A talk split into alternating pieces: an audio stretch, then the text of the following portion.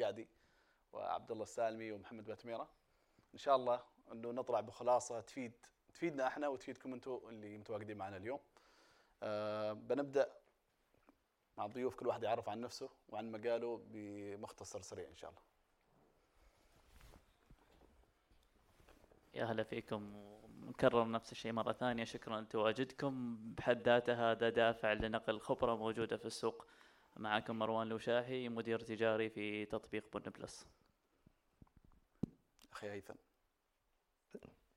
السلام عليكم ورحمة الله وبركاته، معكم هيثم القعدي، صاحب مؤسسة هاش كافيه، شغوف في القهوة، إن شاء الله نستمتع في رحلة القهوة اليوم. أخي عبد الله. معكم عبد الله السالمي، رائد أعمال في مجال القهوة والمأكولات، خبرة 5 سنوات الحين في هذا المجال، إن شاء الله نقدر نقدم له فائدة بسيطة حل للحضور. جزاك الله خير. أخوي محمد. السلام عليكم، معكم أخوكم محمد باتميرة، سعيد إني متواجد معكم هنا. طبعا أنا شريك مؤسسة لعدة علامات تجارية، وإن شاء الله نقدر اليوم إنه نثري الجلسة بشيء مفيد.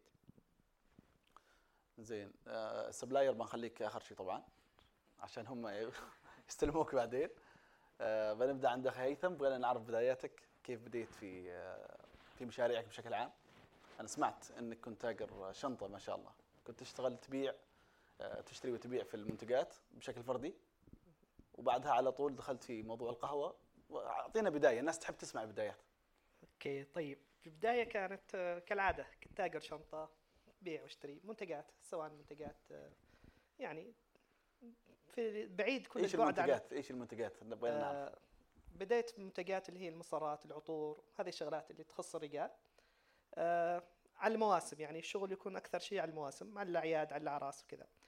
هذا الكلام انا اتكلم عن بداية الدراسة، يعني المرحلة الجامعية من 2005. وين؟ هل كانت محصورة على ولاية مرباط؟ لا، على بشكل عام على مستوى السلطنة، يعني في عندنا خدمة توصيل على مستوى السلطنة، يعني في زباين. بعدها بعد ما تخرجت جلست 2 سنين، وهي السبات هذا اللي هو ما بعد ما بين الوظيفة وبين العمل. طبعا أنا خريج إدارة سياحة، فاشتغلت لمدة 2 سنين مرشد سياحي. مع شركة ولا بشكل فردي؟ لا، بشكل فردي.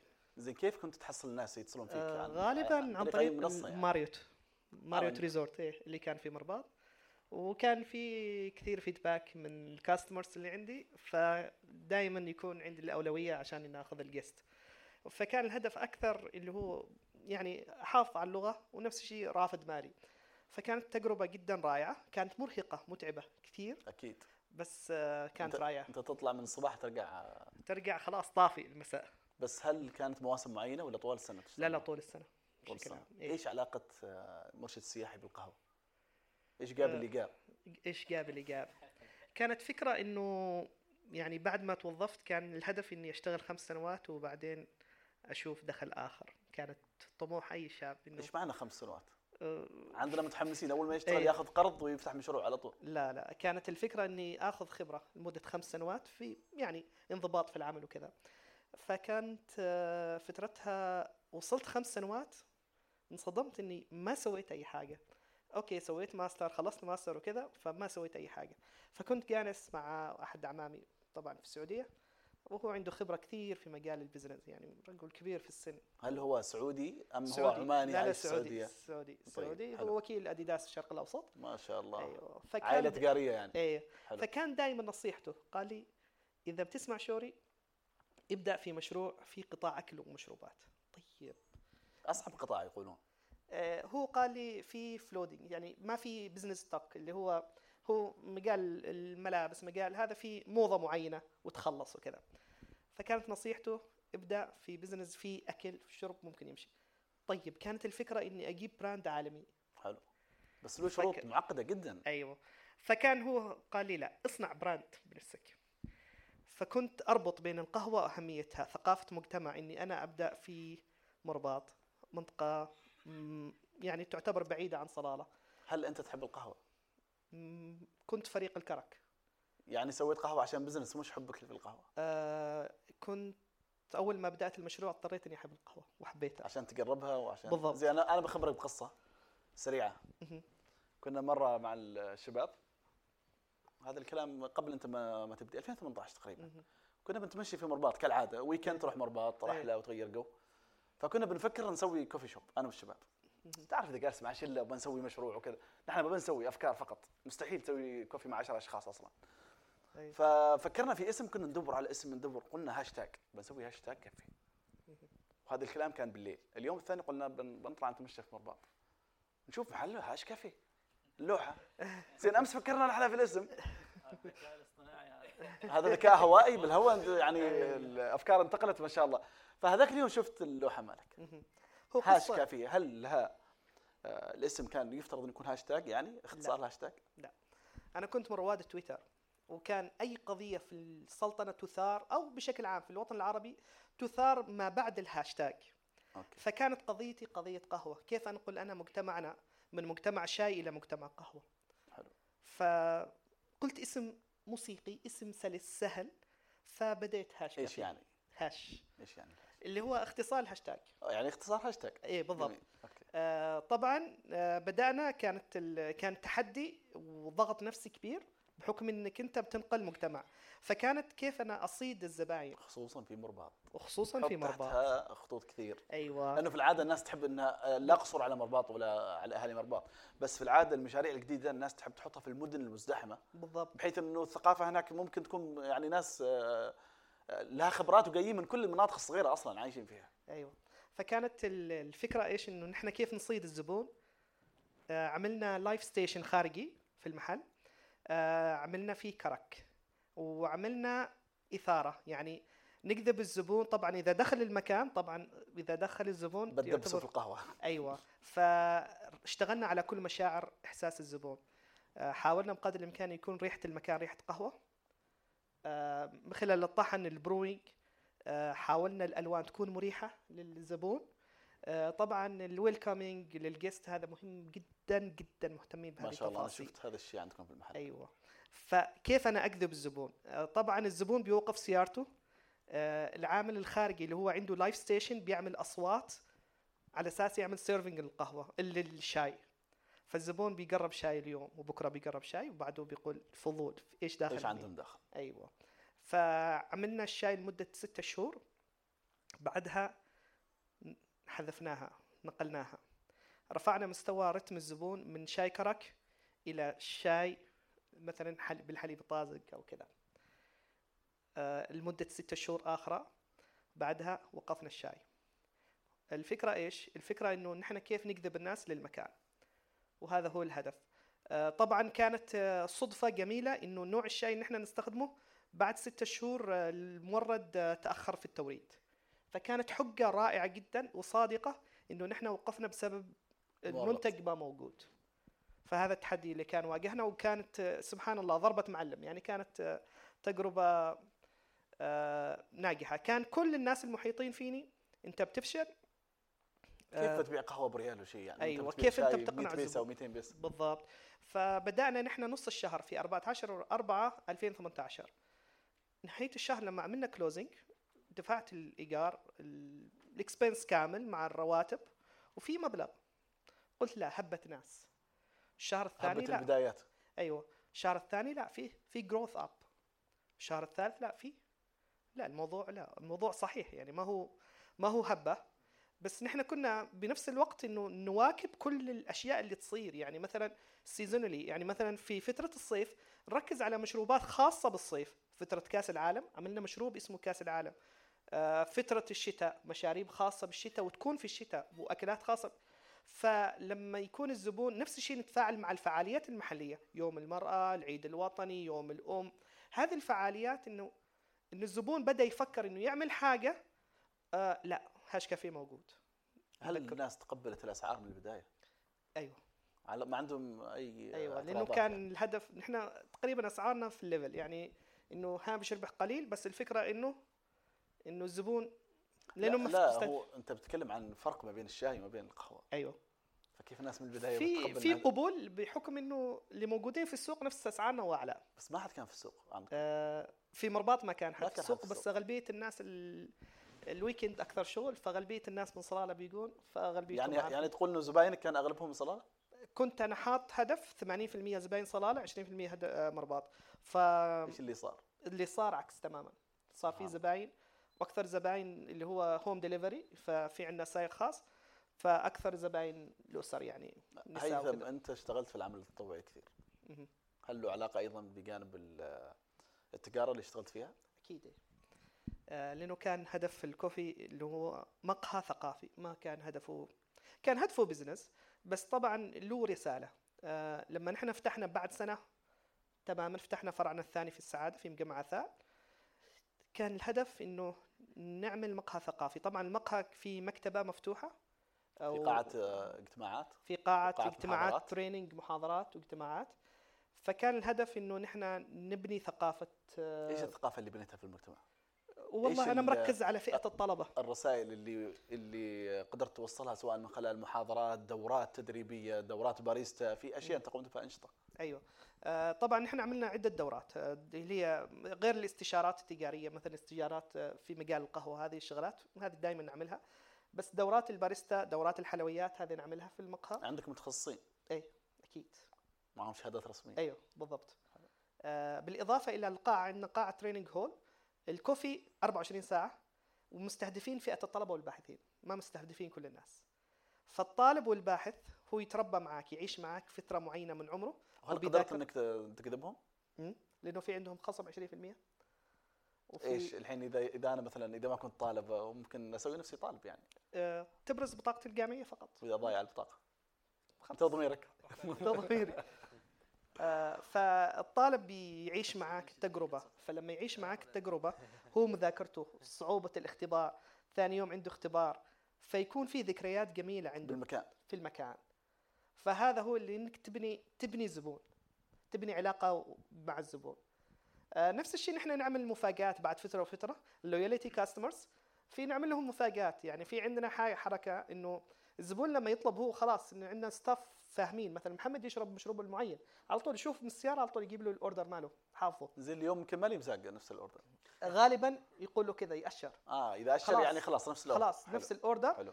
فنعمل اذا في مناسبات معينه نعمل من 20 مشروب فري، بس ايش نسوي؟ ما نعطيه ونقول له فري، لا، في لوحه يكون مخبيها الستاف مالنا، مجرد يرفعها للزبون لما يبحث عن فلوس يدفع، مكتوب فيها لانك تستاهل، خذها مجانا. حركه تسويقيه جدا عملت معانا. بالاضافه الى الكتابات اللي خلف الستاف، طبعا مركزين على كتابات معينه، مرحبا، نورتنا، يا زين كذا، يعني اشياء تحفيزيه للزبون.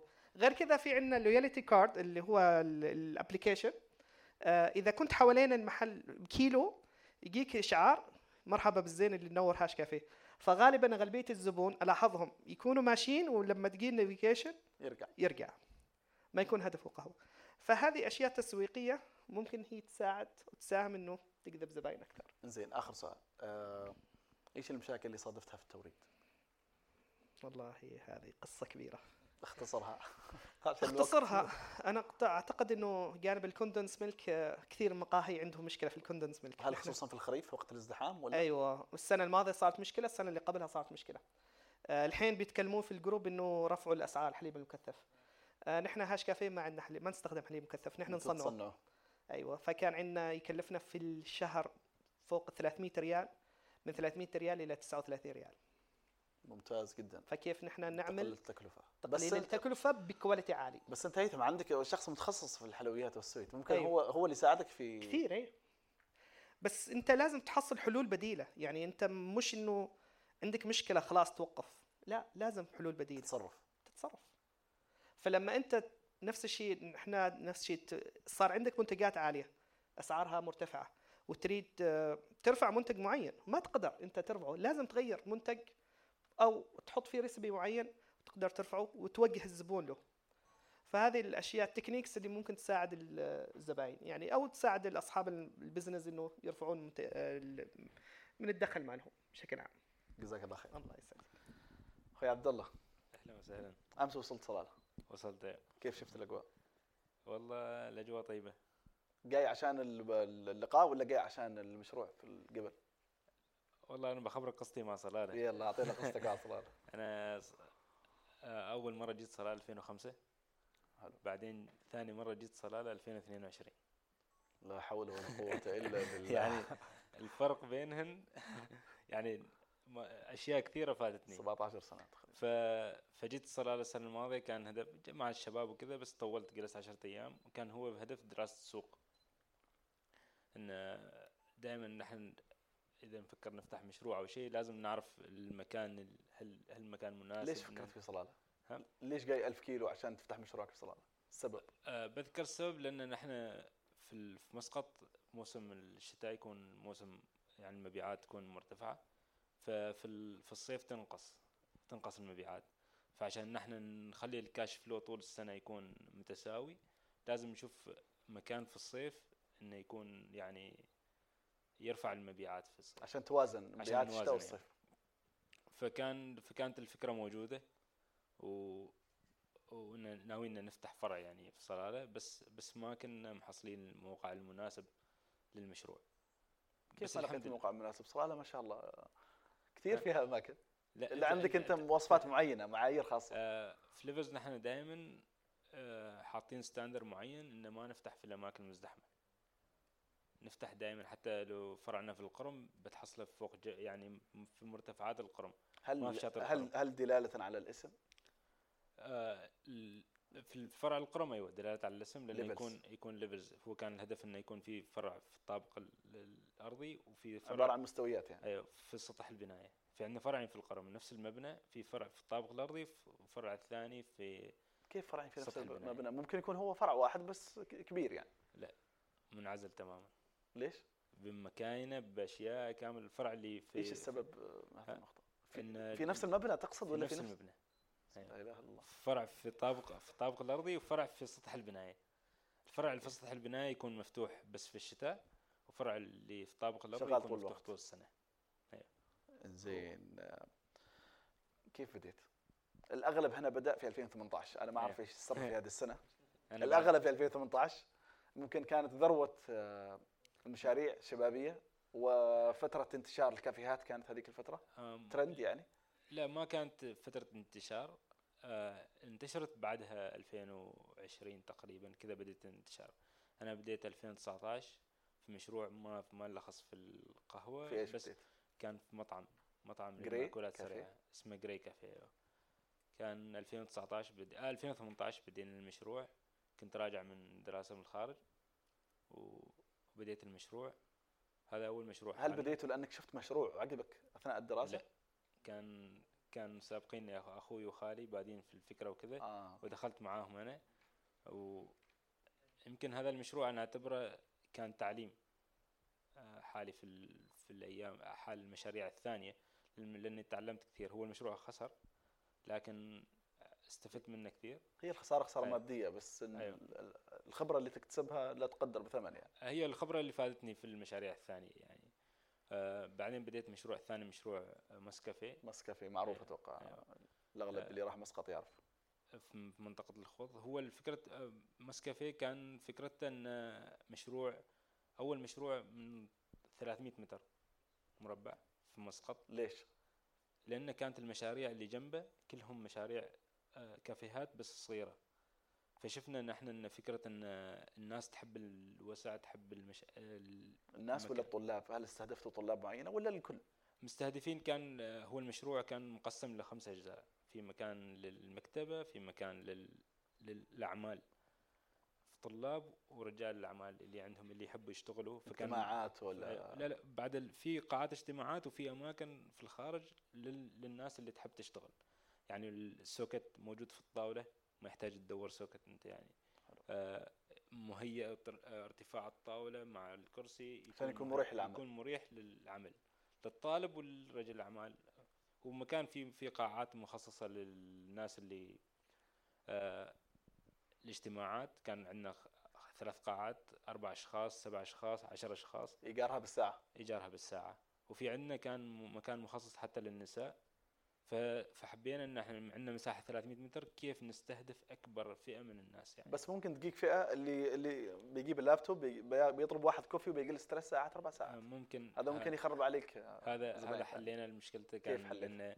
لانك يعني تروح مثل تخلي أول شيء ما تخلي أسعارك منخفضة، ثاني شيء بعد فترة بس ترسل الويتر يروح له يقول له حبيت أطلب شيء ثاني كذا، فدائما إذا قال لك لا إذا قال لي لا عاد براحته، لكن دائما كانت يعني هو يطلب مثل يطلب ما يطلب يستحي يعني يستحي يطلب أيوة كذا يكون يعني أيوة.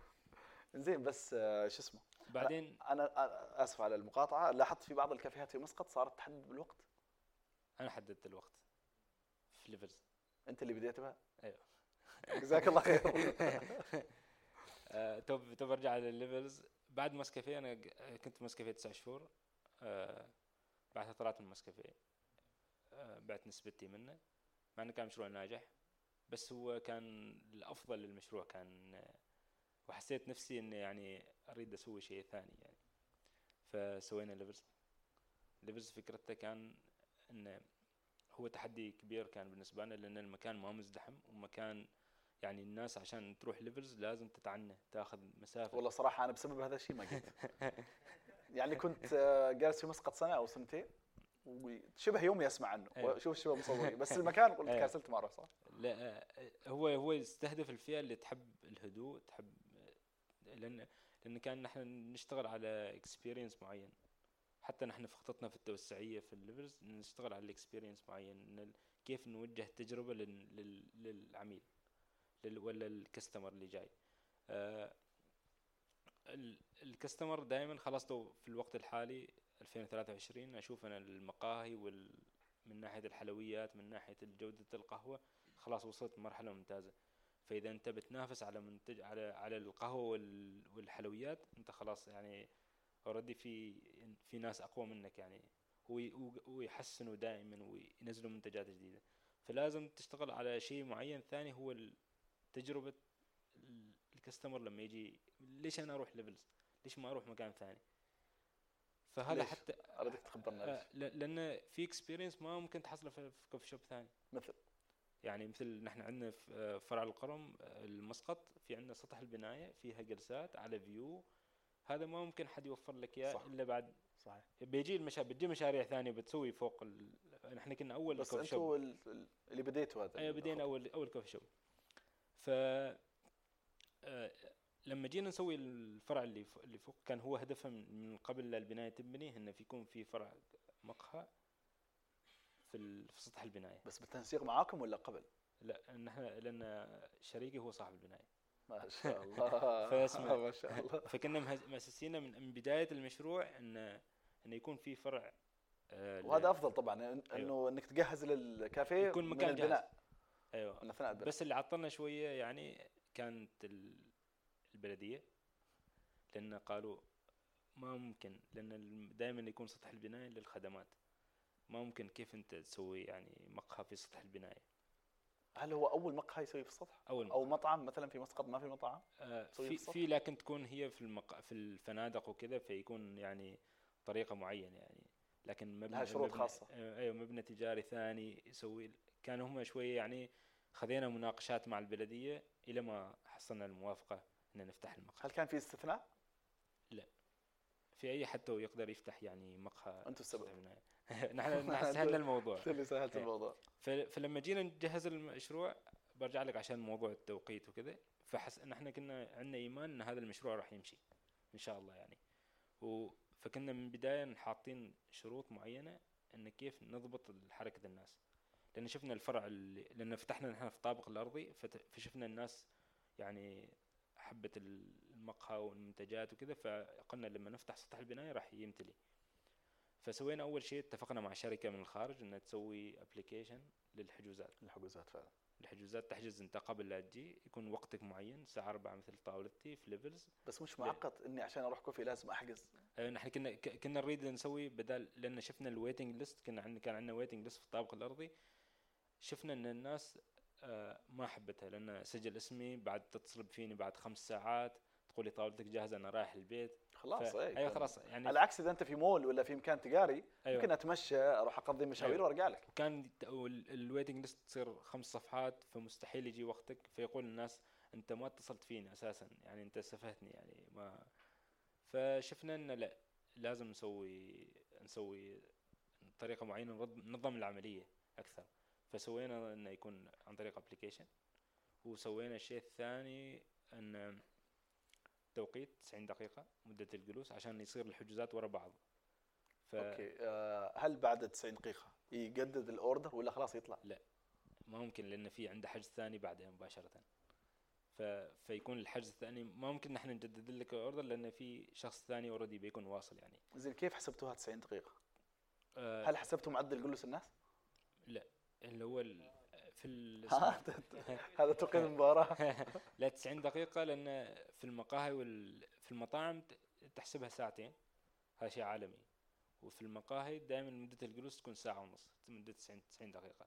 فحسبناها كذا يكون انه يعني لانه ما ممكن نخليها ساعه، لانه يمكن في الاوبريشن يتاخر الاوردر 15-20 دقيقه، فيكون من وقت الكاستمر. ف 90 دقيقه شامله وقت التحضير. هو شامل وقت التحضير، ايوه، من يوم يجلس في الطاوله يكون مده 90 دقيقه. سوينا الشيء الثاني شفناه بعدين ما تقبلت الناس اللي هو المينيموم تشارج في يعني في الفاتوره. كم سويتوا المينيموم تشارج؟ 5 ريال. واذا انا شخص واحد ادفع 5 ريال ليش؟ لان سوينا المينيموم تشارج لان كان احنا عندنا في الطابق الارضي ممكن تجلس وحتى تطلب ماي بس فوق ماشي. لا بس فوق لان اطلاله وفي ناس حابتنا وعندنا يعني كان زحمه كثير. فشفنا ان لازم نسوي مينيموم تشارج يكون ينظم العمليه، يكون يعني ما ممكن تطلب امريكانو 90 دقيقه ونحن يعني أنا في شخص حاجز 4 أشخاص ممكن يطلبوا 20 ريال ممكن يطلب 20 ريال. ايوه. وشفنا ان المينيموم تشارج انه ما يكون مبلغ مبالغ فيه. وشفنا ان اذا شخصين مثل طلبوا 2 مشروبين وماي راح يوصل المبلغ. اسعار مشروبات كم؟ اسعار مشروباتنا شويه مرتفعه لان فرع صلاله لا فرع صلاله ارخص عن فرع مسقط. انا جيت قبل اسبوعين في فرع مسقط، فرع صلاله، ايوه، صدفه مريت شفت لا فاتحين، فطلبت. بعد ما جاب لي الطلبيه خرجت بطاقه البنك اعطيه، قال لي لا هديه من عندنا قال لي عندنا يومين فري مشروبات. أيوة. زي ما حد يعرف كان انا بصدفه جيت لان كان نحن فتره تصليحات، بعد تصليحات خلينا يومين فري على الناس اللي تسويق يعني. ايوه، اللي وصل المكان ومتعني لا خلاص، واللي جايب صدفه نفس الشيء. زين، نحن بغينا نعرف اسعار مسقط. اسعار مسقط نحن في كل مشروع هو انا افضل ان يعني الشخص اللي يسوي المشروع لازم يستهدف الفئه المعينه اللي هو يطمح لها يعني. فما ممكن انك تستهدف فئه معينه وانت تشتغل على كواليتي معين وتنزل اسعار اكيد، لانك راح تخسر في النهايه، ويكون الاوبريشن كوست الايجار اصلا تستلمه كامل يعني، والايجار يكون راح يكون مكلف بالنسبه لك، ما تقدر انت تفصل. فكان يعني لازم نرفع الاسعار، بس خوينا الاسعار مناسبه تقريبا. اسبانيش لاتيه $2.50. زين، انتم مش لوحدكم في أيوة. مسقط في هذا الساعه، ايوه، لاحظت وزناه مع كل نحن سويناه مع كل الكافيهات القريبه يعني، كان نفس السعر. بس في مثل مس كافيه كان لا كان سعر اقل لانه مستهدفين فئه ثانيه، وعندنا مساحات، وانت مستهدف شريحه اكبر، ايوه، وعندنا مساحه كبيره ممكن نستوعب ناس اكثر. فكان كذا يعني ان حددنا الاسعار بهذه الطريقه. في كل مشروع عندك شركاء مختلفين ولا؟ ايوه. السبب؟ لا ما في سبب، بس الحين لا، الحين خلاص ثبتنا الشراكه، لانه احيانا ما تتوفق في شراكات. أيوة. ترى تصير مشاكل حتى لو كان صاحبك. ايوه، في الفلوس الناس تتغير. ايوه صح.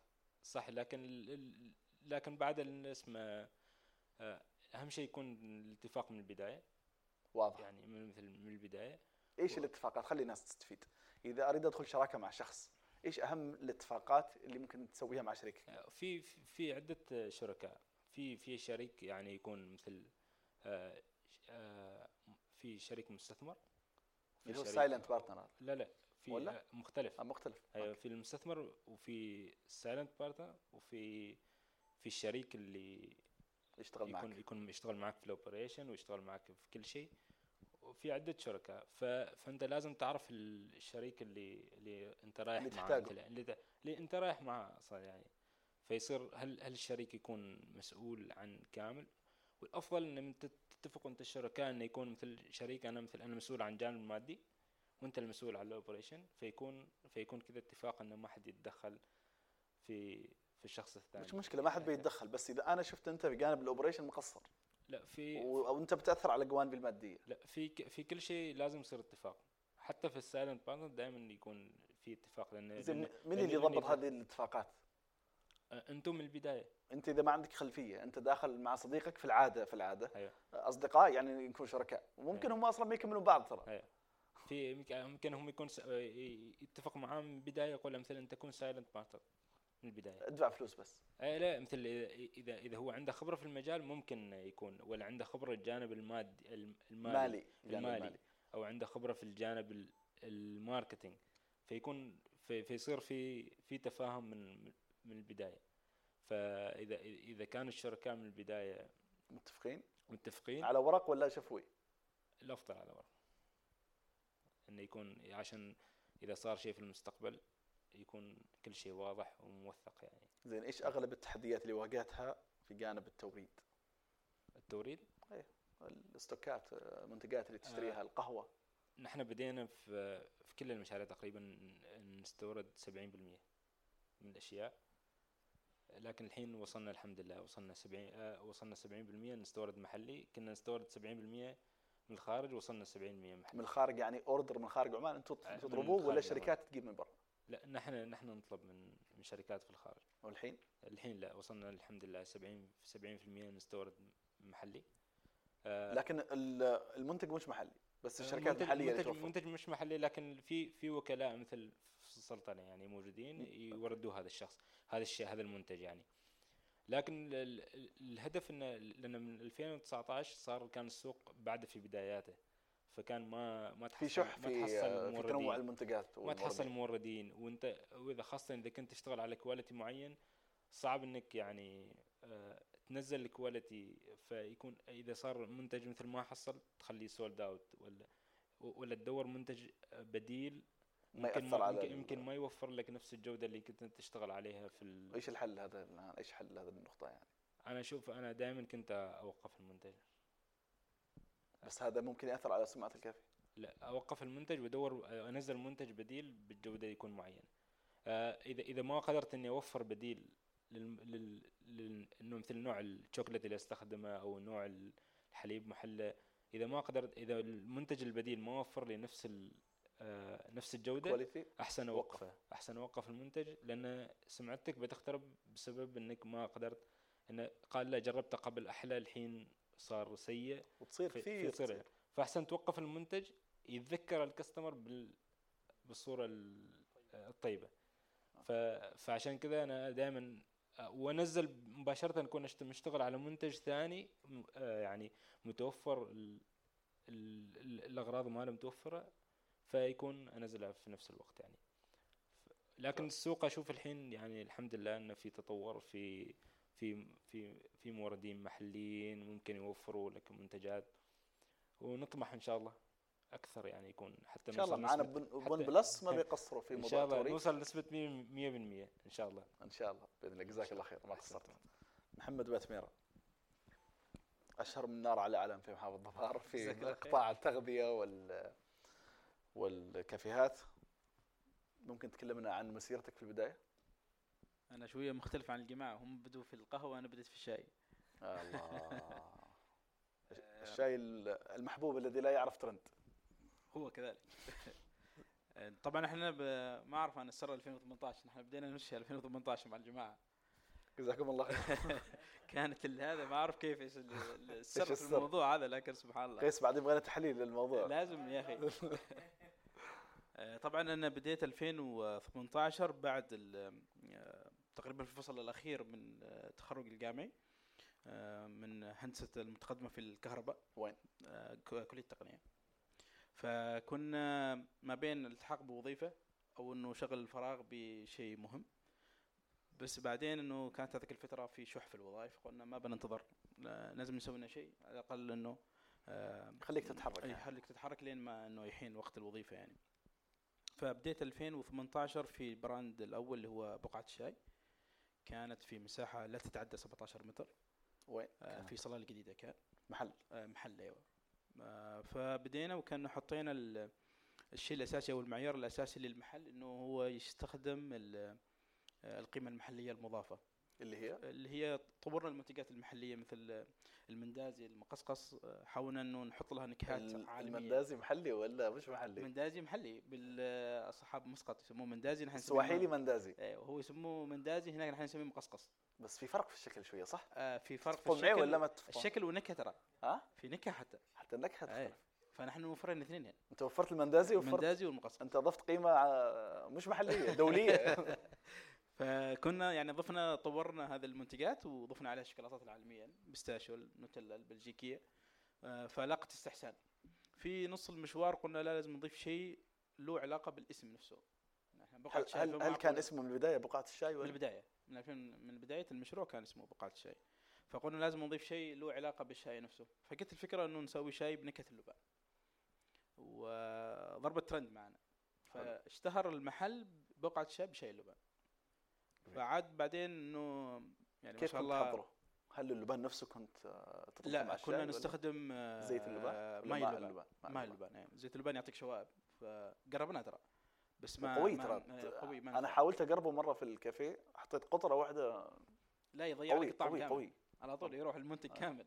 فالماء كان اسهل انه حتى الماء قوي بس بجرعات محدده، كان الشباب يعني يحطوه بجرعات محدده. فمش يعني لاقى المحل رواق واقبال. فالزباين كانت تشتكي يقول ما عندكم مكان نجلس، ايش نسوي؟ او يريد يجلسوا يعني نريد نجلس، نحن نريد نستمتع بالمكان، نريد نجلس. هم ما يريدوا يجلسوا، هم يريدوا واي فاي مجاني.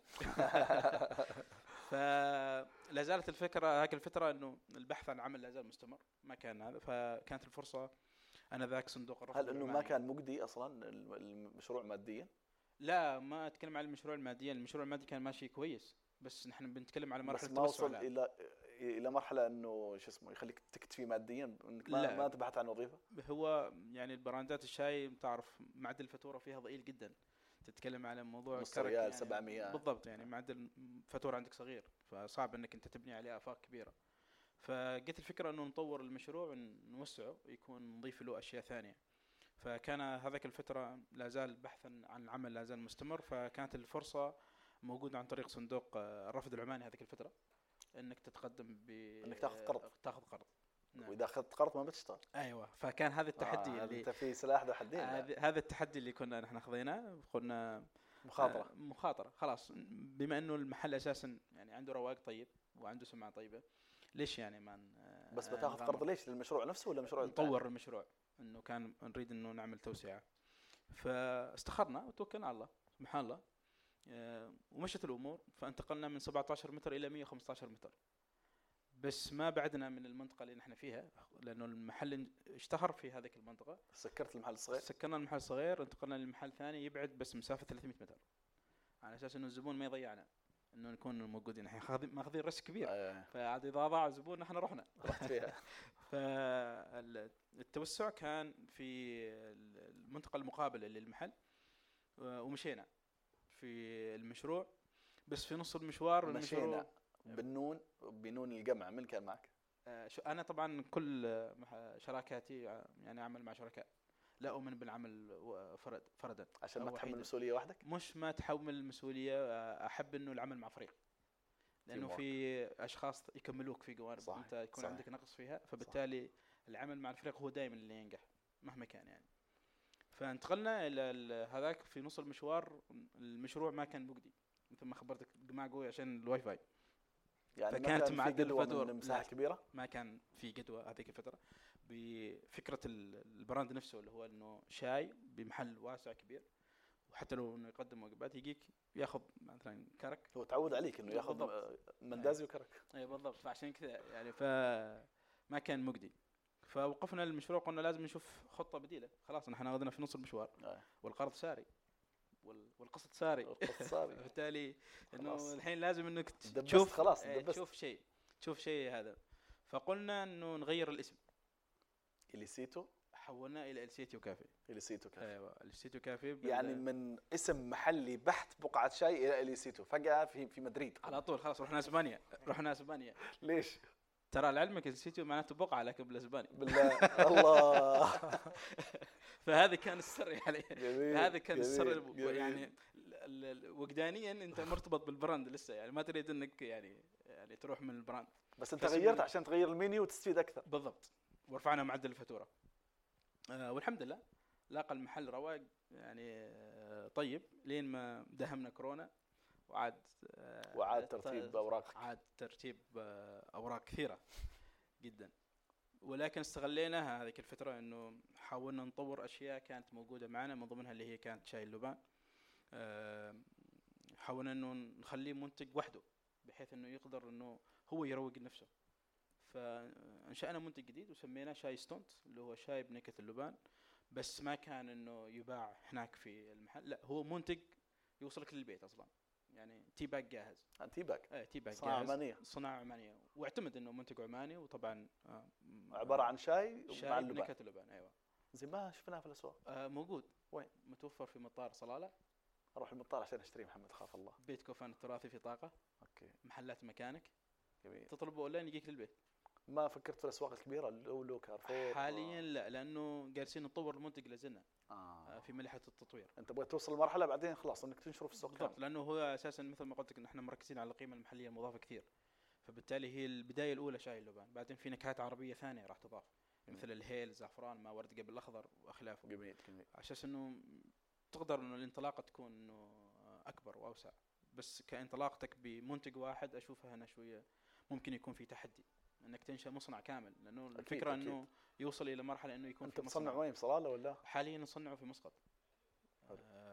بس التوريد التغليف وكل حاجه في صلاله. حلو. فجت الفكره هذه مع ازمه كورونا انه نبيع شيء اونلاين. ف كيف اقبال الناس كان؟ والله في البدايه كان في تحدي انك كيف انك توصل للزبون لانه كان الكوست عالي جدا. كم سعر البوكس؟ العلبه 2.7 لانه فيها 10 اكياس. يعني الكيسه يعني 270 الى 200 كذا. يعني يظل ايضا ايش اسمه بس هو في قيمه مضافه غير ذلك لانه مفحوص مختبريا. لانه على كل دفعه لازم نعرضها للفحص المختبري عشان نضمن جودة المنتج انه ما يتغير. بس انت طبيعي اذا قدك بتشتغل بكميات كبيرة الكوست بينزل عندك. اكيد طبعا مستقبلا. طبعا هو هذه الفكرة اللي جالسين نشتغل عليها. فالتسلسل كان الانتقال من مرحلة الشاي الى مرحلة القهوة. وين بقعة الشاي؟ بقعة الشاي طبعا عملنا له هولد 2019 على اساس انه حذفناه من القائمة. بس رجعناه الخريف الماضي بحلة جديدة عن طريق عربات. متوزعة في الصالة كلها. بالضبط.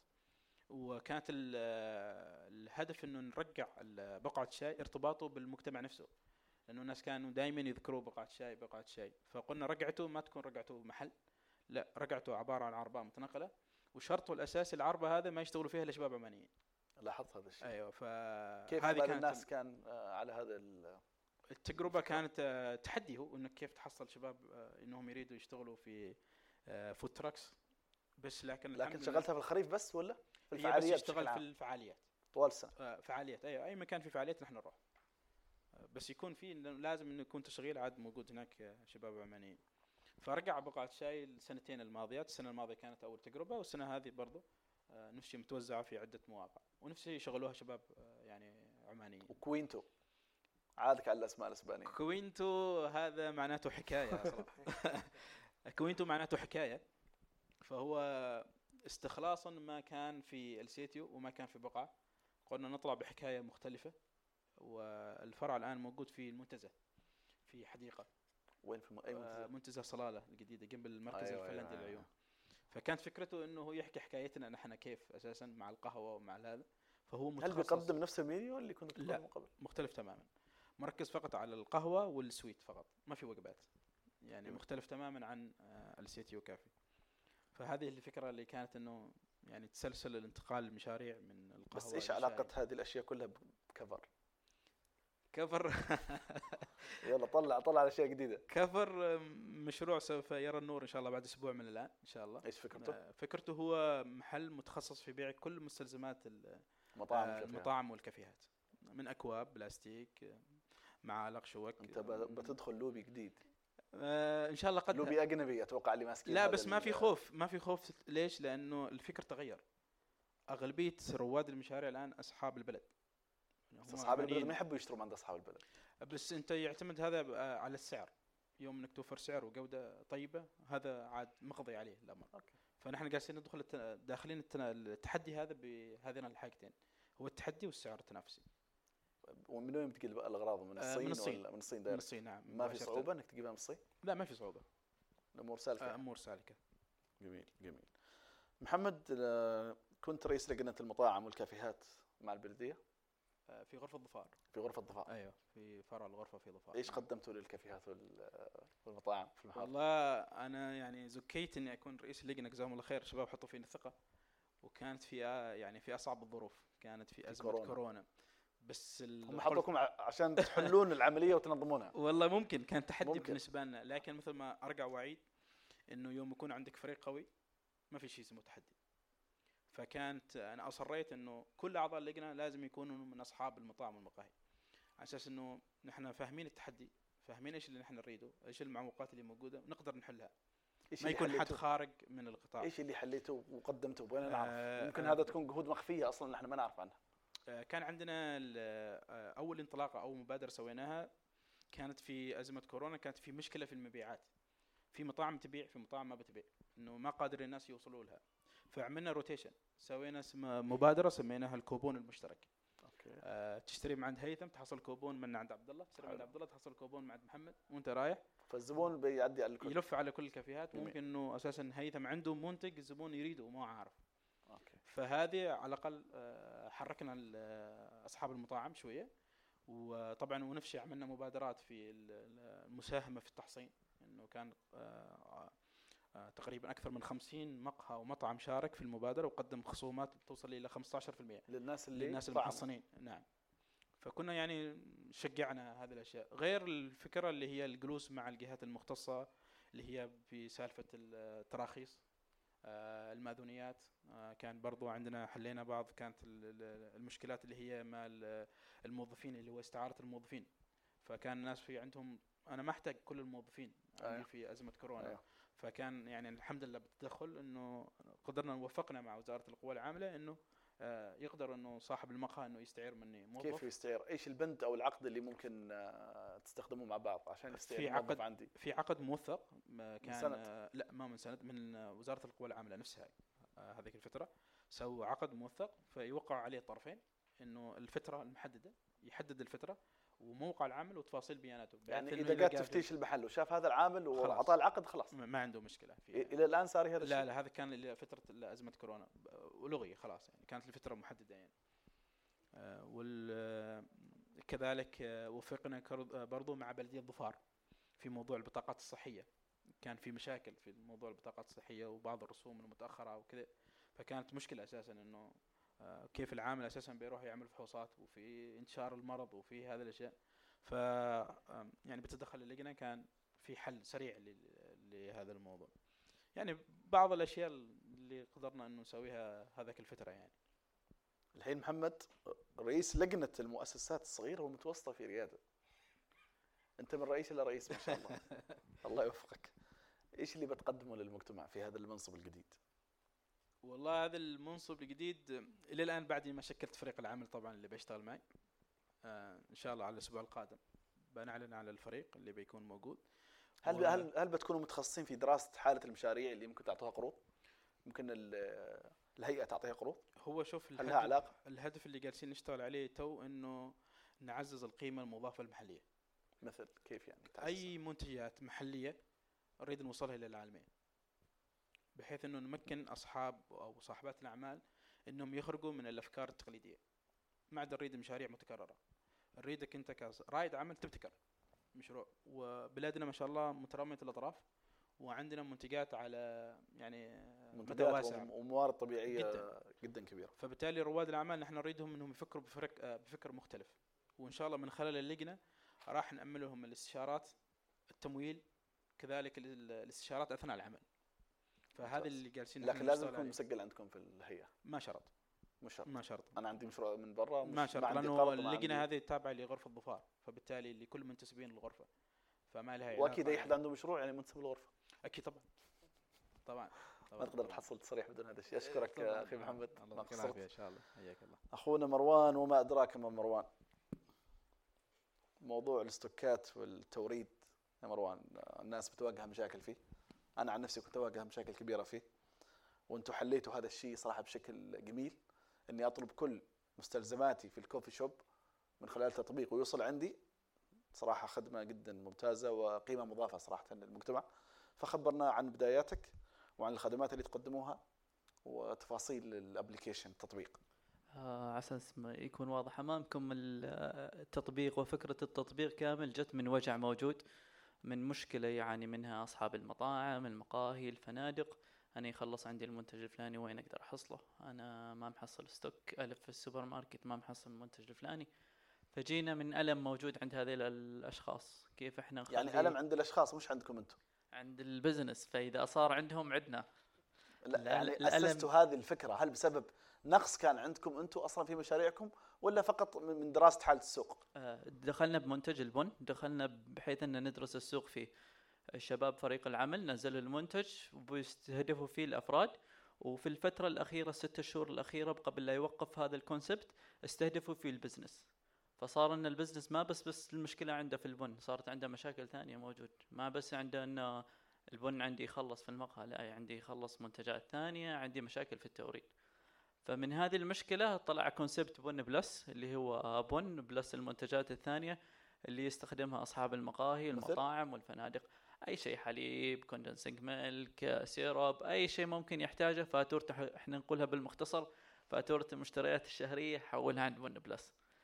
فبدل ما تتعامل مثلا في المقاهي مع 15 سبلايرز، صار بن بلس يجمع لك كل هذه السبلايرز في منصه واحده، سواء هذه بنفسهم السبلايرز اللي انت اوريدي تتعامل معهم، بس بدل ما تتعامل مع 15 شخص او 20 شخص سبلايرز، منصه واحده توفر لك كل اشياء مشترياتك، تقدر تتابع من خلالها الانفنتوري سيستم مالك، تقدر تعرف انت شو شريت، شو باقي، كل شيء ممكن يكون واضح عندك في فاتوره انت اصلا وش طلبت، وش اللي موجود، وش اللي باقي. مثلا عندك ممكن تربطه بعدين في المستقبل بنظام المبيعات عندك، وش اللي بيخلص قريب، وش اللي ممكن اطلبه حق الشهر القادم، وش البيانات انا اصلا وش طلبت ال6 شهور الماضيه. فتقدر تدرس بارقام وبيانات تساعدك انت تحطها فيها خططك في المستقبل. زين، اسعاركم مثل اسعار الموردين اللي كنا بنتعامل معاهم ولا بالمختصر نفس السعر اللي جالس تحصله الحين او اقل؟ هل في رسوم للشحن؟ حاليا بالمجان، ممكن يكون في المستقبل الرسوم الرمزيه اللي معروفه عليها رسوم النقل، اللي هي ريالين لكل منطقه سواء كانت. اصلا اوريدي انت بتعبي سيارتك اكثر من ريالين عشان تلف على هذول كله بالضبط. وحاليا مجاني، بدأ التطبيق تقريبا من 3 أو 4 أسابيع. بدينا نستهدف الكوفيات والمطاعم الموجوده في مسقط. عندنا قاعده كلاينت اوريدي شغالين عندهم تجربه، اقتصرنا عليهم، حاولنا نخف من الهدك اللي موجود، خلينا صاحب المشروع يتفرغ كيف انه يسوق اكثر، كيف انه يطور من المشروع، ونشل عنا احنا وجع الاوبريشن، وجع التوريد، وجع يلف السوبر ماركت يدور على المنتج اللي ما محصلناه. انت تقريبا لغيت وظيفه في الكافيه، قسم المشتريات صار عندنا اللي هو بالعاده اصحاب المقاهي يخلوا سوبرفايزر هو مسؤول عن المشتريات، فبدل فرغه الا انه يشوف الكواليتي كنترول، فرغه انه يشوف افكار جديده، وخلى المشتريات عندنا. بس عندكم الكافيهات بس، لو وفرتوا المطاعم بعد بيكون كل قطاع الهوريكا نستهدف، اللي هم الهوتيلز، ريستورانت، كوفي شوب. بس في التطبيق موجودات اذا اريد فواكه، خضره، لحم. التطبيق مثل ما تعرف يتطور على مدار الساعه، شباب في الاوبريشن شغالين على مدار فكره يعني بتطورها الان للمطاعم، شغالين اصلا على مدار الساعه، ناخذ بيانات اصلا المقهى شو محتاج، المطعم شو محتاج، الفندق شو محتاج، تاكد انه مساله وقت ويكون في التطبيق. ما شاء الله. فالشباب يريدوا يخففوا من هذا الهيدكس اللي موجود. السؤال اللي يطرح واللي ممكن يطرح، انتم وش مستفيدين تسووا كل هذه اللعبه؟ وش مستفيدين؟ لا ما صدقه، ما احد يشتغل صدقه. ما شاء الله عندك ستاف 15 او 20 موظف، ما شاء الله عليكم، فريق قوي. انا زرتهم في المكتب، وانا شفت جزء من الفريق في صلاله وجزء اخر في مسقط. في تيم يعمل بجد ويعمل بتفاني عشان يقدم هذه الخدمه، وليس عمل فردي. ما شاء الله عليكم.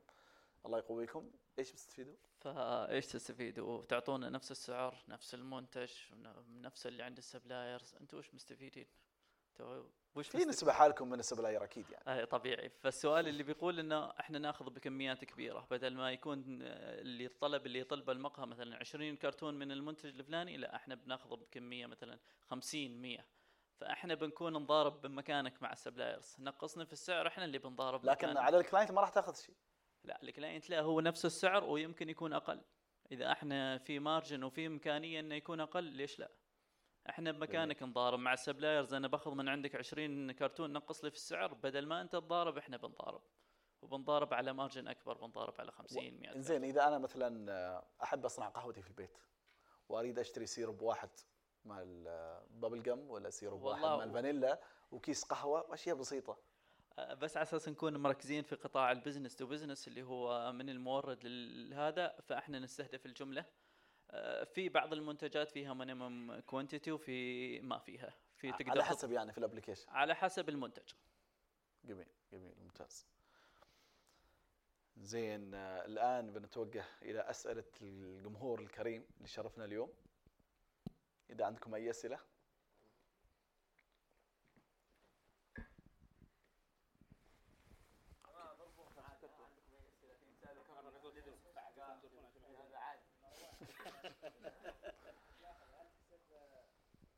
مداخلة بسيطة بما أنه عاد الحوار ما زال مستمر مع مروان، بحكم أنك أنت الآن قلت أنك على أساس تورد لكل شيء، وأنت عندك تقريبا بتبيع بنفس الكوست، هل حسبت الدليفري والسيارات والمحروقات والأفراد والالتزام بالوقت، هذا دخلها في الحسبة؟ نعم، كلها تحديات موجودة، أصلا محطين لنفسنا تحدي أن الطلب يوصل في 24 ساعة، هذه حاسبينها في النسبة اللي بيننا وبين المورد، احنا مقابل ان نسحب من عندك كمية معينة، وهذيك النسبة هي اللي تغطي تكاليفنا والبنفيت مالنا. معقولة. وفي عندهم ممكن في المستقبل يكون في رسوم توصيل ريالين. ما هذا اللي هي الفكرة اللي هم بيبنوا عليها اصلا، او اللي يذوقوك الطعم اللذيذ بعدين. تسويق، ذكاء تسويق. انزين، اذا انا بجيب اشتري من عندك، هل بيكون ارخص؟ من الموقع يا نفس السعر يا ارخص باذن الله، بحكم اني لو طلبته اونلاين بيكون سعره، لكن لما اجي انا في العاده لما اجي للمورد نفسه السعر بيكون اقل من الاونلاين في العاده، يعني انا ما اعرف ايش الفتره الاخيره جالسين نسحب داتا اصلا من اصحاب المقاهي، هو كم جالس ياخذ المنتج، فبنعطيه بنفس السعر او اقل. اوكي، فانت خبرني كم تحصل المنتج وبنعطيك بنفسه. انزين، هو للاستهلاك المفروض يكون للمقاهي، بحكم انه هو المنتج عندك الاستهلاكي لهم، الاسعار اللي موجوده في التطبيق هي الهول سيلز، اسعار الجمله. ايوه، لكن انا ما عندي مقهى عبد الله. هم اول كانوا يبيعوا اللي هو من الابلكيشن للافراد، بس الحين غيروا. أيوة، من الابلكيشن. قبل كان التطبيق يستهدف عادي اي حد افراد، لكن الحين صار تركيزه فقط على اصحاب المشاريع، عندهم مشاكل وعندهم كميات ما تحصلها، فاحنا نخدم هذا القطاع حاليا. الاولويه لهم يعني. الاولويه.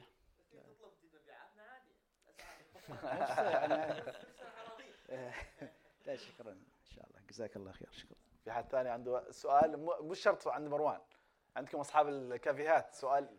هناك يا احمد. حياك اخوي، شكرا جزيلا. انا ما اعرف اسمك صراحه، لكن التميمي خلاص يقولون لكم معروف. الله يسلمك طول عمرك. خصوص المشاريع، شباب ذكروا الجانب المشرق من المشاريع ومن التطوير ومن التحسين ومن التوسعة، ولكن في جانب مؤلم جدا. في جانب مؤلم، الشباب اللي يبغوا يفتحوا مشاريع ما يعرفونه، هذا الجانب مظلم وممكن يكون في نهاية الطريق أو في ضحايا كثير.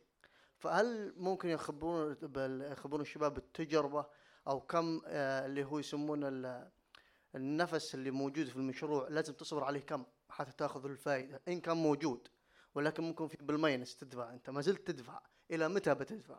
وكيف تحل هذه المشكلة؟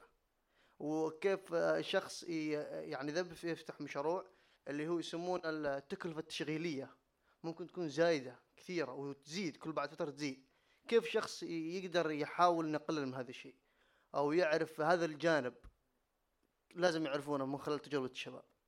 بس هذا. زين، حاب نوجه السؤال لمن منهم؟ اي واحد فيهم شباب، كل تكلموا الجانب المشرق. أكيد. لا نحن لانه معنا ساعه حلو. صعب نغطي كل التفاصيل، ولكن سؤال مهم جدا. من حاب انه يجاوبنا على هذا السؤال؟ ممكن عبد الله. صار هو فاتح فرع وكانه متكلف كثير. كيف تعامل مع هذا الشيء؟ هل في بجت عندك كبير يخليك تتحمل وتخاطر، ولا كانت مدروسه السالفه يعني؟ انا مريت بتجربه فاشله، فعشان كذا تعلمت منها، وفي المشاريع الثانيه حاولت اني اطور فيها يعني. في كل مشروع لازم يكون الرننج كوست يعني الشهري لازم يكون محكوم، لان تو في الوقت الحالي في تضخم في الاسعار اصلا اوريدي. فاذا انت كان ما عندك من المارجن الربح ما كان يعني مقيوس بطريقه صحيحه في كل منتج انت تنزله، راح يكون انت تكون في ريسك عالي يعني. كيف تقيسه بطريقه صحيحه يعني؟ عن طريق الاستعانه بمن؟ بمتخصصين ماليين او لا؟ ما يحتاج. الكوست لازم ما يتعدى المنتج 30% من قيمه المنتج بالكامل. في كوست هو الاشياء الايتمز، وفي كوست التشغيل الاوبريشن، وفيه الربح الاخير مالك. أيوة، في مارجن ربح يكون هذا. فلازم يكون في كل منتج تنزله لازم يكون محسوب بطريقه معينه، وتكون يعني في اي منتج لازم تكون حاسبنا عشان يكون مارجن الربح يكون مقيوس بطريقه صحيحه. واذا تضخمت الاسعار او شيء تكون انت في السيف سايد يعني. يكون الشيء الثاني، سؤالك الثاني، وقف الخساره مكسب. انا اعتبره صراحه يعني اذا شفت ان المشروع مثل 8 أشهر ما قاس انت مستمر فيها خساره، فوقف الخساره مكسب، وافضل انك توقف عشان ما يصير عندك تراكمات في المستقبل وتأثر على حياتك يعني. في دائما أصحاب مشاريع تحكمهم العاطفة في المشروع، فلازم تخلي العاطفة في صوب والمشروع في صوب يعني أنا دائما في كل مشاريعي ما أتعلق في المشروع. إذا تتعلق فيه هو يكون في يعني تبدأ تضحي فيه أكثر، تبدأ تكابر. ما خسرت، أنا شغال مستفيد، وأنت الديون العداد شغال عليك، وأنت العداد عندك شغال، فتصير عندك مشكلة أكبر. فلازم تحط حد معين متى توقف، اللي هو دائما النفس. أيوة، اللي هو النفس مع المشروع. كم أنت قلت 8 أشهر، محمد كم تقول؟ 6 أشهر. هيثم؟ لا، 2 شهرين. انت ما اعطيت فرصه للمشروع حتى يتنفس. والافضل بعد ان اصحاب المشاريع اللي مثل عندهم تدفق مالي ممتاز يكون يحطوا دائما شيء شهري لليوم الاسود يعني. مثل تحط هذا المبلغ، مثل دائما تكون على الاقل مبلغ 10,000 12,000 موجود في الحساب. اذا كان مشروعك ضخم، اذا كان مشروع اقل، انت تحسب كم مبلغ هذا يعني. كم بالمئة انت تحسبها من قيمه المشروع؟ لو تكلفة المشروع 15,000. أنا دائما أحط 6 شهور. أنا يكون عندي رواتب موظفين، إيجار، الكوست التشغيلي كامل. 6 شهور يكون معي في الحساب. يا عبد الله، هذا شوف، هذا أنه يعني قرأناها في الكتب كثير وسمعناها من ناس خبرة كثير، بس لما تجي تفتح المشروع أنت حاط البادجت للكافيه 15,000، أنت تفتح الكافيه ب25,000. حلو، هذاك 10 ديون.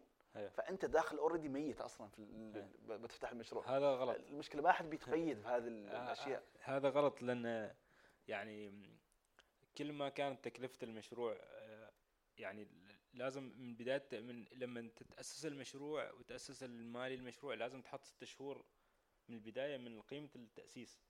تكون 6 شهور انت عندك اوريدي خلاص موجود، عندك التزامات موجوده، فانت كذا لما تفتح المشروع تكون انت خلاص ضامن كل شيء، حتى متطمن وانت بتشتغل وانت مرتاح، تسويق، تشتغل بافكار جديده. وهذا المبلغ ترى ما ضايع يعني. اذا ما تصرفته في التشغيل راح يكون معك، بتشارك في فعاليات، راح يكون بتكون عندك تسويق، مبيعات، افكار، ممكن فرع ثاني. فرع ثاني ممكن تجيك فكره او عرض ممكن تبدا فيه. فدائما يعني يكون بهذه الطريقه.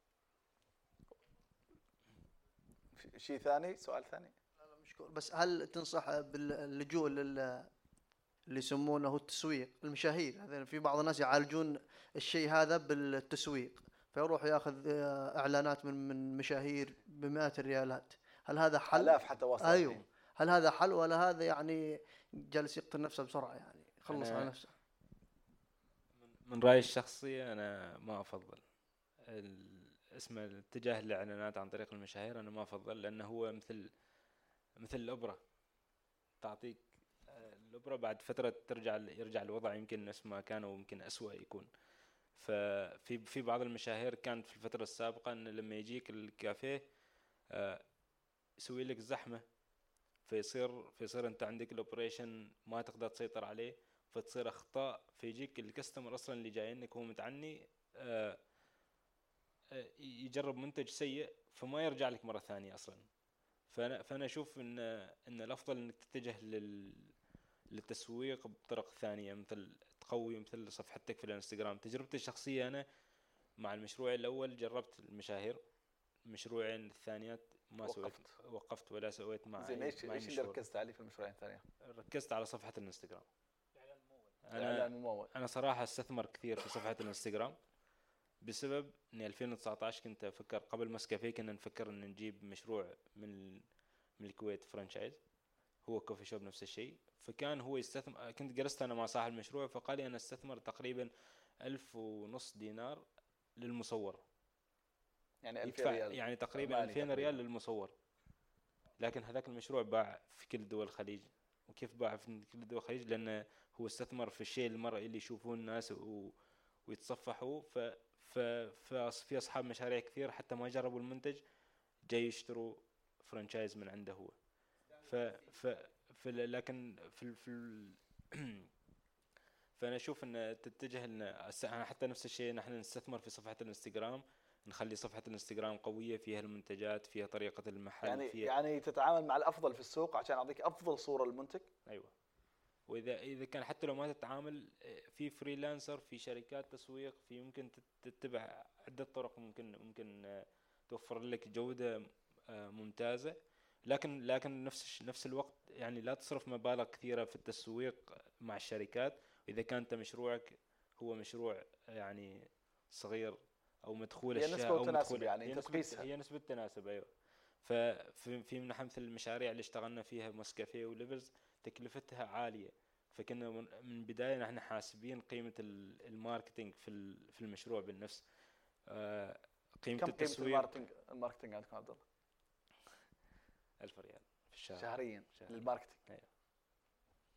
يعني ففي أشهر طبعا يختلف، وفي أشهر يرتفع على حسب الموسم، على حسب وحتى نفس الشيء الحين جالسين يمكن في الوقت الحالي نوظف أشخاص يكون مسؤولين عن الماركتينج في حتى مشاريعنا القادمة، يكون عندنا تيم خاص في الماركتينج. هو التسويق أهم شيء في المشروع، إذا كان التسويق يعني ما قوي على طول راح تشوف المبيعات عندك تنزل، فلازم تستمر في التسويق. لكن أنا بعدي مع الابتكار في التسويق. أنت صفحتك في الانستغرام زينة، اللي كيف ممكن تستهدف الكاستمر والعميل بطريقة معينة. أخلق قصة مثلا في الصفحة الخاصة بالانستغرام. أيوة. أخلق قصة خاصة بالمنتج، ممكن تعمل لك علاقة بينك. أيوة. وبين الزبائن. ممكن في صفحات الانستغرام تتفاعل أكثر مع الكاستمر. لكن في كل مشروع مختلف. مثل نحن في ليفرز ما المشروع، نمط المشروع، طريقة تصميم المشروع، البراندينج وكذا، أسسناه بطريقة نحن ما نقدر نتفاعل كثير مع الكاستمر. بس مشروعنا الثاني سويناه الحين هو عبارة عن درايف ثرو كوفي شوب. هذا المشروع لا، نتفاعل أكثر مع الكاستمر، استخدمنا فيه الألوان أكثر، استخدمنا فيه أفكار ثانية ما ممكن نسويها في ليفرز، لأن الليفرز يعتبر لاكجري براند وهذا يعتبر فانكي براند. إيش اسم البراند مالكم؟ اسمه وسب. أيوة. وين مكانه؟ في محطة المها مقابل الموج في مسقط، الموالح الشمالية. جميل. فاللي حاب يستفيد يدخل صفحتكم بالانستغرام يشوف. يدخل ممكن. أيوة. ممكن اسمه. فراح تشوف إن في ليفرز مع إنها كلهم في قطاع القهوة والحلويات، لكن بتشوف إن صفحة ليفرز مختلفة وصفحة وسب مختلفة، لأن في كل مشروع نحن نستهدف فيها ثانية في المشروع. هذاك المشروع بس راح يفتح درايف ثرو، معي راح يفتح جلسة داخل، وفي ليفرز يفتح جلسة ويكون بنمط معين راقي ويكون الاسعار في وسب مختلفه، في ليفرز مختلفه، فلازم في كل مشروع تقيس بالضبط يعني الشريحه المستهدفه، وش مستهدف انت، الشريحه المستهدفه من اللي يجي الاطفال الكبار، فيكون بهذه الطريقه. يعطيك العافيه يا اخوي عبد الله. مشكور، جزاك الله خير. ما قصر. في اسئله عندكم ثانيه؟ المشروب الساخن والبارد، يعني اسعار المشروبات الساخنه يعني رغم انها نفس المشروب، أيوة. لما يكون ساخن سعره غير ولما يكون بارد سعره غير، يعني دائما يجي في بالي هذا السؤال، يعني اللاتيه بارد غير اللاتيه الساخن. انا ممكن انه نروح في الاجابه عند اخوي هيثم لانه شفته ساكت من اول. ايش رايكم؟ وانا قد لقيتهم في محلهم، يعني حتى السعر عندهم مختلف في المحل. أيه. طيب قبل بس ما ابدا بهذه النقطه برجع لسؤالك بالنسبه لاصحاب المشاريع. نحن اتخذنا سياسه معينه في هاش كافيه، السياسه ممكن نسميها السياسه الثلاثيه، ممكن نحن الفناها هذه السياسه الثلاثيه، ممكن تسميها اي اسم، بس هي سياسه اساسيه في جانب البيزنس، كيف انت ترفع مستواك. نحن مركزين على ثلاثة أشياء عندنا: جودة منتج، جودة خدمة اللي هو الستاف، جودة سعر، يعني السعر يكون مناسب للمنطقة اللي أنت ساكنها. يعني بمعنى إنه هني في صلالة أتوقع إنه ما حد بيشتري كوفي بريالين ونص أو أكثر، صعب ما يكون. أيوة، بشكل عام في صلالة، يعني أنا ملاحظ مثلا في الإخوان مثلا من شمال عمان تفصيل حتى الملابس هني أرخص بكثير من مسقط، يعني مسقط جدا مرتفعة بحكم الإيجارات، بحكم بس بذكر نقطة كاستمر اللي في ليفرز كافيه القرم أغلبيتهم من صلالة إيه، بس يدفع في مسقط ما عنده مشكلة. لا دفعين، ما عليك دفعين في الأكل. طيب سؤالك دقيق نوعا ما، اللي هي ليش المشروبات الحارة سعرها يختلف عن المشروبات الباردة؟ المشروبات الحارة عن الباردة، كل مقهى له سياسة، كل مقهى له ingredients معين. غالباً إحنا المشروبات الباردة نعمل فيها معيار القهوة أكثر اللي هي 60 ميلي دبل شوت، بالإضافة إلى تكلفة الكابس تختلف البارد عن الحار، وكمية الحليب أكثر. كمية الحليب في استرو، كمية حليب في آيس، رغم إني أنا طالب اللاتيه يعني ما يفرق مني يعني. إيه لا ما في سيرب، يعني أنا بكلم الاسم نفسه. في مقاهي ثانية تعملوا نفس السعر almost تقريبا البارد والحار، بس الفرق ما بيكون كثير، يعني 200-300 بيسة في هذا الحدود بالنسبة لعندنا. أنتوا عندكم فرق الآن في المقهى؟ إيه. هل محمد عندك فرق في يعني نفس عبد الله؟ أنا الفرق ما كثير، يعني شيء بسيط، لأني أنا استثمر في الكواليتي اللي استخدمه في الأكواب الباردة، شوية كواليتي عالي نجيبه من الصين، فيكون فتكلفة الكوب البلاستيك يكون أعلى عن الكوب الورق. حتى الكوب الورق يعني أنا شفته عندكم ترى مختلف عن لفسه. أيوة. أنتوا أوردر كامل من الصين. يعني نسوي أوردر كامل من الصين، ودائما نحن يعني نبحث عن أجدد التقنيات اللي تستخدم، يعني مثل أنا دائما سلمي مثل أروح السعودية، مثل أشوف السعودية والكويت يعني أسواق قوية في الوقت الحالي، فيستخدموا يعني دائما عندهم تجديد في الأكواب وهذا. حتى شفت أنه أفضل من أوروبا ما شاء الله، يعني في ناحية الأكواب. فدائما نبحث، مرات آخر مرة رحت السعودية جبت الكوب معي ورسلت الصين. ما شاء الله. أنا عندي مداخلة الحين، عندنا كيان هنا في صلالة وما شاء الله مكتح سحة السوق. ما صار عندكم فترة التنافس الخارجي؟ يعني البراند مالك تنافس به في الإمارات، في السعودية، في الكويت، في الأماكن اللي هي السياحية اللي ممكن تغطي المارجن مالك مال الخسارة. مثلا ما أنت قلت أنت جيت في فترة معينة في الصيف بتجيب تعوض في صلالة، ليش ما فكرت أنك تروح للخارج، الأماكن اللي هي كثافة أكثر من صلالة بالبراند هذا؟ يلا شباب اللي جاوب على هذا. هو فعلا احنا اللي بنشوف انه الناس بتجيب براندات خليجيه الى عندنا، بس البراندات العمانيه ما بتطلع لبرا. هذا المفروض محمد بحكم انه في اللجنه هذا اللي شغال عليه، من المشروعات المفروض تركز على هذا المواضيع. لكن انا عندي مداخله شويه في هذا الموضوع. تمام. من حنا انا وجهت انا ما اعرف قضيه وقت الشباب، لكن شفتهم ساكتين يعني للاسف. لا بالعكس، سؤال جميل. اصحاب مشاريع هم المفروض يعرضوا همهم. انا ترى ما احب الكوفي كثير على فكره يعني. لكن زوجتي هي محبة للكوفي أكثر مني. عندنا مكينة في البيت. خليك معنا حزب الشاي، خليك معنا. لا أنا معك، لكن للفترة الأخيرة اسمع أن الكرك صار في خمر العياذ بالله. أيوة أسف على المقاطعة. أنا من وجهة نظري عندي وجهة نظر في الموضوع الفرانشايز أو العلامة التجارية. أنا ما أفضل إني ممكن أن أطلع العلامة التجارية ليفرز للخارج، لكن أفضل أني أسس براند في نفس البلد. يعني يكون عندي شريك، مثل في السعودية يكون عندي شريك سعودي، أن أسس براند يلائم الثقافة المكان. لأن لو تلاحظ أنت المشاريع اللي جات من الكويت يمكن شيء منها قليل اللي استمر في السوق. في مداخلة، هل أنت البراند مالك هويتك عمانية؟ للأسف أنا أشوف هنا للأسف إنه ما تحمل الهوية العمانية. الكافيهات مالنا للأسف كلها ما تحمل الهوية العمانية. أيوة، لكن لذلك ليش الخوف؟ يعني الناس اللي هناك دائما يكون عندنا انتماء للهوية العمانية، حتى لو كانت هي ما بالشكل والنمط ما كانت عمانية، لكن لما تعرف إن صاحب عماني يجيك انتماء. نفس الشيء في الدول الخليجية دائما يصير إن هذا مشروع سعودي، هذا مشروع جاي من عمان، فدائما يفضلوا، مع ان هم يدعموا المنتج الخليجي بشكل عام، لكن بيفضل دائما المنتج السعودي. ودائما لما تأسس المشروع بثقافة معينة يلائم الفئة المعينة، الفئة ممكن انقل ليفرز هناك، لكن احوله اغيره بطريقة ان يلائم الثقافة السعودية. بالضبط، انت خذ عندك مثال الحلوى العمانية ما شاء الله الحين على مستوى حتى مش الخليج، مستوى العالم. أيوة العالم يعني. لا لكن في هذا منتج بعينه، منتج واحد. لكن هذا القهوة يعتبر في عدة أشياء معينة. فأنا أفضل إن دائما لما أسس مشروع في دولة معينة أسسه يكون مناسب للثقافة، مناسب لل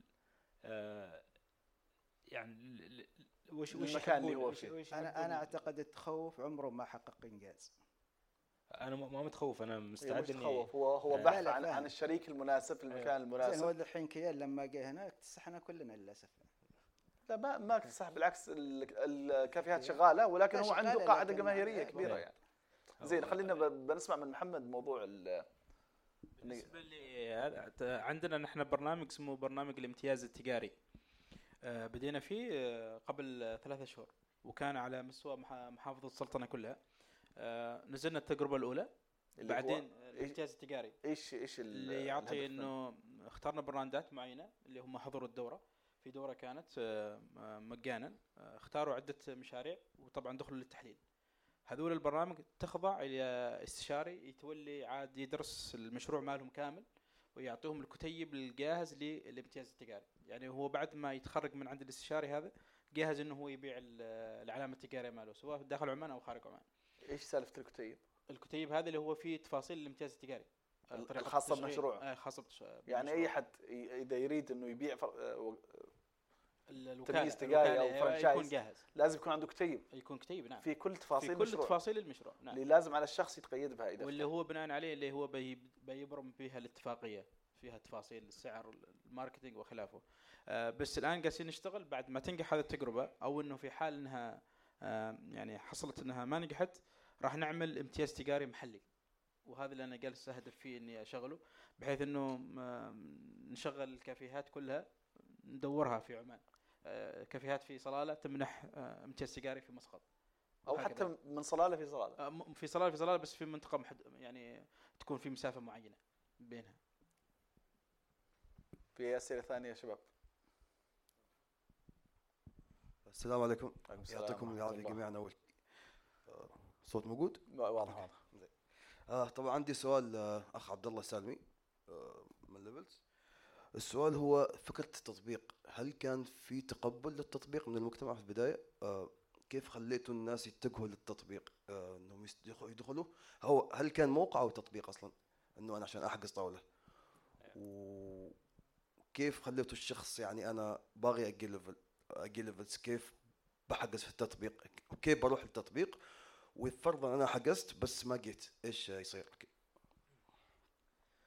هو في كل فكرة جديدة لازم يكون فيها، دائما يكون فيها تحديات. هي يعني الفكرة بالنفس، فكانت هي الفكرة ان نحن نبتعد عن الويتنج ليست قائمة الانتظار ونتجه للتطبيق. هذا التطبيق هو مشهور عالميا أصلا وموجود أصلا في عمان، بس كان يستخدموه الفنادق، الطاولات المطاعم للفنادق، وما كان أتذكر فيها في كافيه يعني مسوي فيها.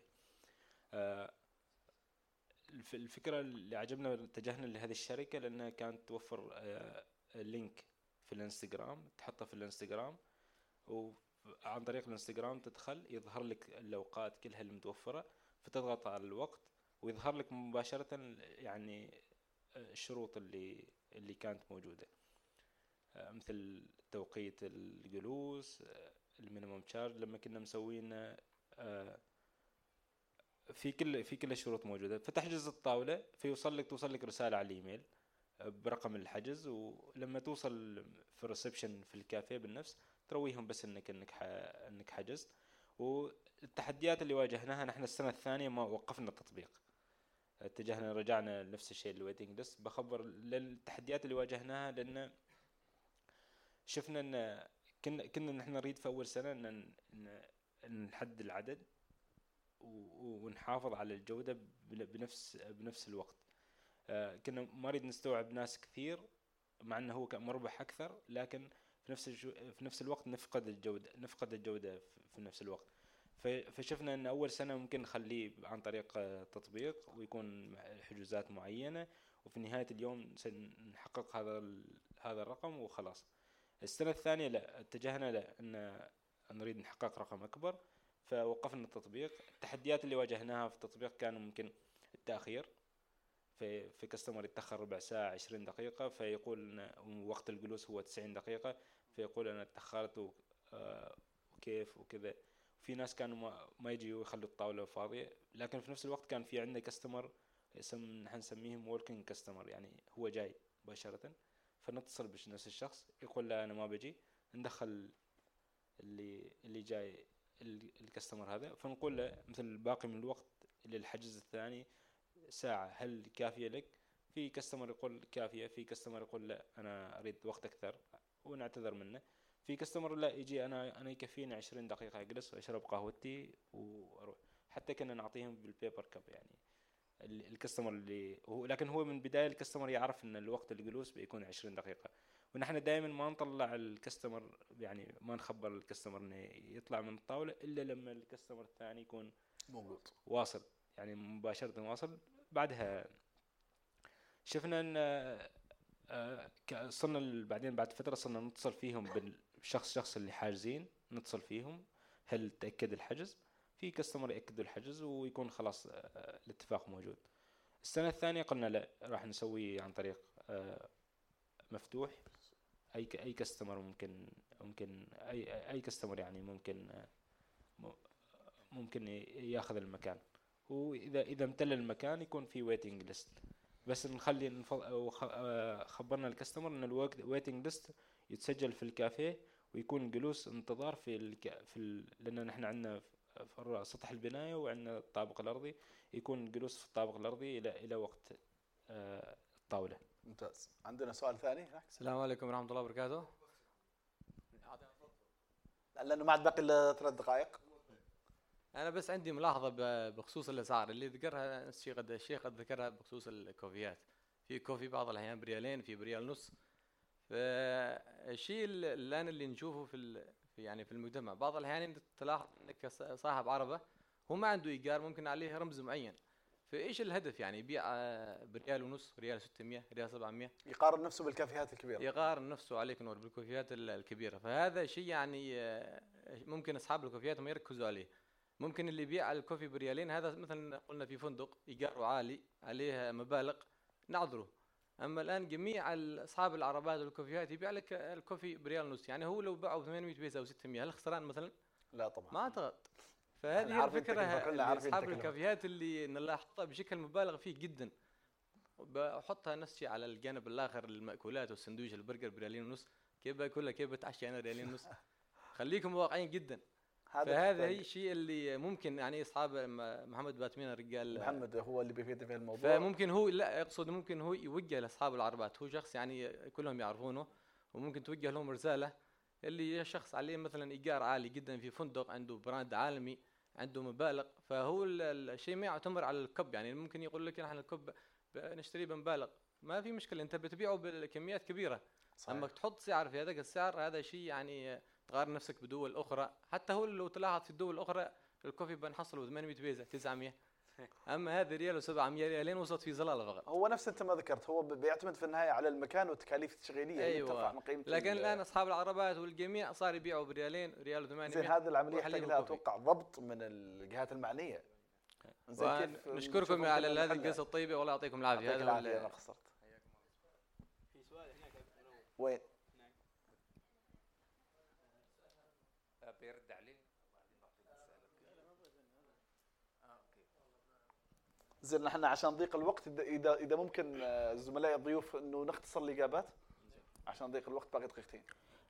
طيب هو بخصوص الأسعار في أشياء أنت ككستمر أو كمستهلك نهائي أنت ما تكون شايفينها أو ما تكون حاسب لها حساب.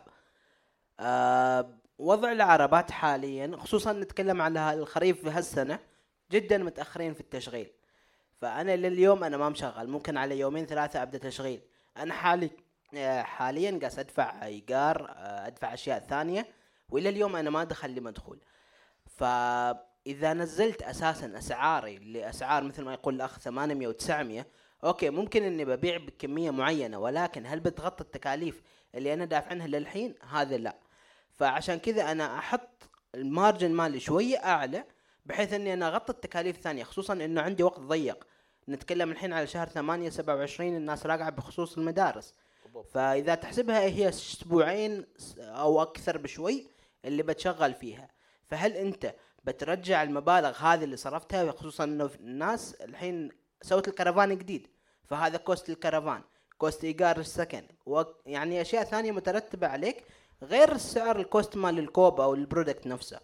فهنا أنك أنت تضطر أنك ترفع أساسا الأسعار. هو أظن أنه ما يصير أنه مثلا إذا واحد فتح في وقت متأخر يحمل الزبون قيمة تكاليفه المتأخرة. نفس الوقت أنا أشوف أن الكرفان مثل هذا يعتبر ما ممكن يطلع في نفس السيزن، يعني في الخريف يطلع قيمة الكرفان يطلع، يمكن تحطه مثل لخمس سنوات، بعد 5 سنوات تكون أنت طلعت قيمة المعدات وقيمة الكرفان وقيمة. فأنا مع صراحة الأسعار تكون منخفضة في الكرفانات. أنا حتى سويتها في مشروعي الدرايف ثرو، نقصت الأسعار، ما خليتها نفس الأسعار اللي في ليفرز، لأن هناك الكوست عندي أقل، عندي بس كوست موظفين وإيجار أقل، فقدرت أني أنقص الأسعار بشكل كبير عن الفرع الأساسي هو اللي في القرم. لكن هو ذكر الكرفانات ممكن تنزل الأسعار وأفضل يعني. هي مثل ما تفضل أخوي عبد الله، لو عملت لنفسك خطة، مثلا عندي موسم الصيف أنا أشتغل في الخريف في ظفار، عندي الشتاء أشتغل في أماكن، تعمل خطة سنوية تقدر أنك تعوض خلال مدة زمنية تحددها أنت من خلال تكاليفك. نشوف السؤال اللي بعده. مساكم الله بالخير، يعطيكم العافية والبداية على الجلسة الطيبة، والصراحة استفدنا منكم كثير. أنا عندي سؤال أو مداخلة بسيطة حبيت أستفيد منها من الخبرة اللي موجودة. طبعا بالنسبة للمطاعم والمقاهي في شيء متعارف عليه أو الأغلب ما يعرفه اللي هو فود كوست أو ويست، بين قوسين أريد أعرف الويست بالنسبة لموضوع المقاهي، إذا نتكلم عن الكافيهات أو نتكلم عن الشاي أو أيا كان كمشروبات، أريد أعرف كم قيمة الويست. في نسبة معينة تقصد تكون خاصة بالويست؟ النسبة بغيت أعرفها، أنا بحكم شغال في مجال المطاعم فأعرف النسبة اللي أشتغل فيها في الميلز، بس أريد أفهم أو أعرف في مجال الكافيهات كم هي النسبة وكيف تقدر إدارتها بالنسبة لأوقات الذروة وغير الذروة. طبعا إحنا نعرف أي مشروع في وقت ذروة وغير ذروة، خلينا نقول إذا كان موسم بارد فبيكون في عندي ذروة على سبيل المثال إذا كنت أنا أبيع مشروبات ساخنة، والعكس صحيح. فكيف ممكن إدارة الويست معاي في هذا المجال؟ يعطيكم العافية.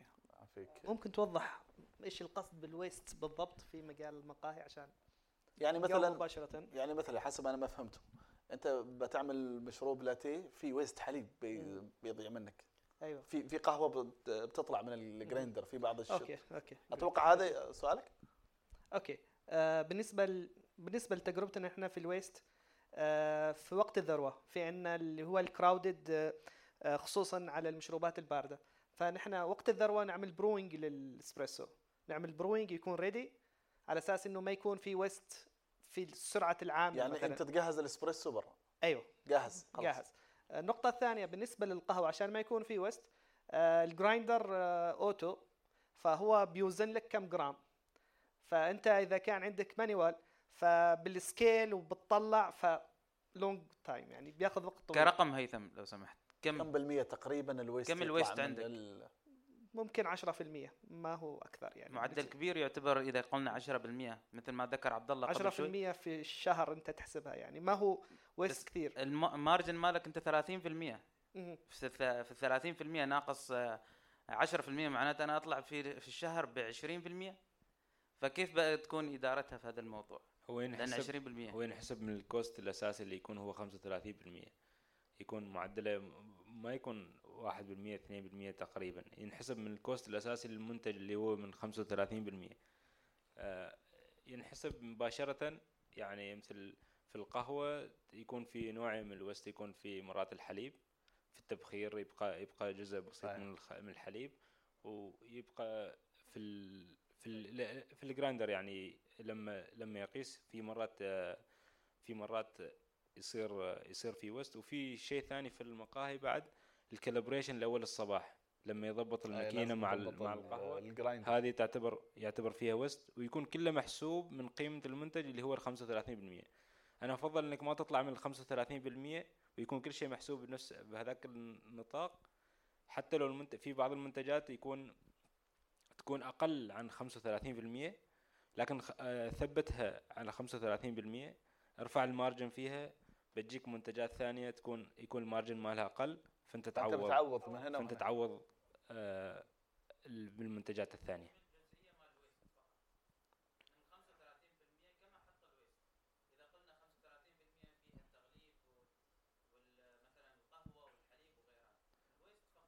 ما ممكن في كل منتج يختلف، في كل 2% 1% تقريبا، ما مفروض ان تطلع اكثر، لكن في كل منتج يختلف. في اللاتيه يختلف دائما، في الامريكانو ما دائما يكون الوسط اقل لان الماء الساخن مع القهوه مباشره. بس اخوي عبد الله في نقطه، ترى انت ممكن العماله اللي عندك اذا ما فيها ضبط ممكن انها تشتغل بعشوائيه، ما تحافظ على المنتج اللي عندك ويصير في عندك ويست عالي، لان في بعض العمال يحط لك حليب اكثر من المعدل المطلوب والباقي يرميه، والقهوه ممكن انه يسوي شوت او يقرب ويرميها بسوي واحد جديد. فانت تقدر تسيطر على الكوست انك تنقصه من 10 الى 1 او 2%. ايوه ممكن، ايوه هو مباشره هذا سهل ضبطه، لان انت تعرف مثل الكيس البن 1 كيلو كم ينتج لي كم كوب قهوه، كم شوت اسبريسو، والحليب 2 لتر مثل كم ينتج لي كم مفروض كم قهوه، فانت تشوف مبيعاتك نهايه الشهر. أنا بخبرك تجربة عندنا فرع نحن ليفرز في الطيران المدني، فرع في مبنى الطيران المدني عندنا فرع ليفرز صغير يعني اللي يخدم الموظفين، هو في منصة استثمر في عمان. هذا الفرع كل شيء نحن نرسله من الفرع الأساسي في القرم يروح على هذا الفرع، فكيف نحن نضبط الموظف اللي هناك نضبطه من عدد الحليب اللي نوديه، عدد الأكياس البن وعدد الأكواب، فنعرف هذا الموظف هل جالس يبيع بالضبط القيمة اللي مفروض يبيعها ولا جالس هو يسوي ويست كبير. فسهل انك تضبط. انا اشوف قطاع المطاعم اصعب لان في ويست في الطبخ وكذا، لكن قطاع المقاهي شوية سهل انك تضبطه. بعد يعطيكم العافية جميعا على الحضور، وإن شاء الله تكون جلسة مثرية واستفدتوا أنتم منها وإحنا بعد استفدنا منها، وإن شاء الله في جلسات قيس أنت وعدتنا بيكون في جلسات في صلالة مستمرة إن شاء الله بإذن الله، مع ضيوف لهم خبرات في مجالات أخرى. ونشوفكم في وقت لاحق. ومشكورين ضيوفنا ومشكورين الحضور الكريم. يعطيكم الف عافيه صراحه بدر ما قصرت. يقول لي عمار يقول هذا المفروض يكون مسك بودكاست يا اخي، مسكوا بودكاستات مستمره ينفع، جايبين واحد قوي ما خلاهم يتنفسوا زين. فيعطيكم الف عافيه جماعه مشكورين. بس لو ما عليكم امر ايش اسمه تعبوا السكان، تقييمكم للجلسه، اي انتقاد، اي شيء بحيث ان نطورها او بشكل مستمر. ترى نحن نحاول بقدر المستطاع ان نطور جلساتنا. مشكورين ضيوفنا الكرام صراحه، كل واحد يعلق على الثاني، فما شاء الله عليكم يعني دسمه الجلسه دسمه يعني ما شاء الله عليكم. فاعطيكم الف الف عافيه. بالاضافه لا تنسوا المنشورات اللي موجوده، موجود فيها بعض الاشياء يمكن تساعدكم في البزنس، كيف تدير الماليه، كيف تدير التسويق، فيعني كانها تبس اذا صح التعبير، وفي دفتر وانتم طالعين ممكن تشيلوه ايضا. بالاضافه واحد ايش اسمه صديقنا انس كان ايضا نفس الشيء يشتغلوا على كوكينت فيلج، فيدوروا على بزنسات او خلينا نقول مشاريع تجاريه تستخدم الكوكينت. فاذا حد مهتم ممكن يعطيكم فلوس يستثمروا معاكم، ولا يعطيكم مواقع ولا شيء. استغلوا الوضع، ما اعرف، هو قال الرجال مستعد يسوي اي شيء، فاستغلوا الوضع. ها اعلان مش مدفوع لكن بعدين بنتفاهم، اشوف كوميشن كم بدكم. زين، فيعطيكم الف عافيه يا جماعه، مشكورين على وقتكم. وشاي ستونت برا لا يفوتكم، شيء عالمي، وتقدروا بعدين تنتقدوا محمد باتميرة، لا شوف ينتقد المجتمع وماسك لجان وكذا، ضربوه بالشيء ماله برا. تمام، يعطيكم الف عافيه ومشكورين على وقتكم. يعطيكم العافيه.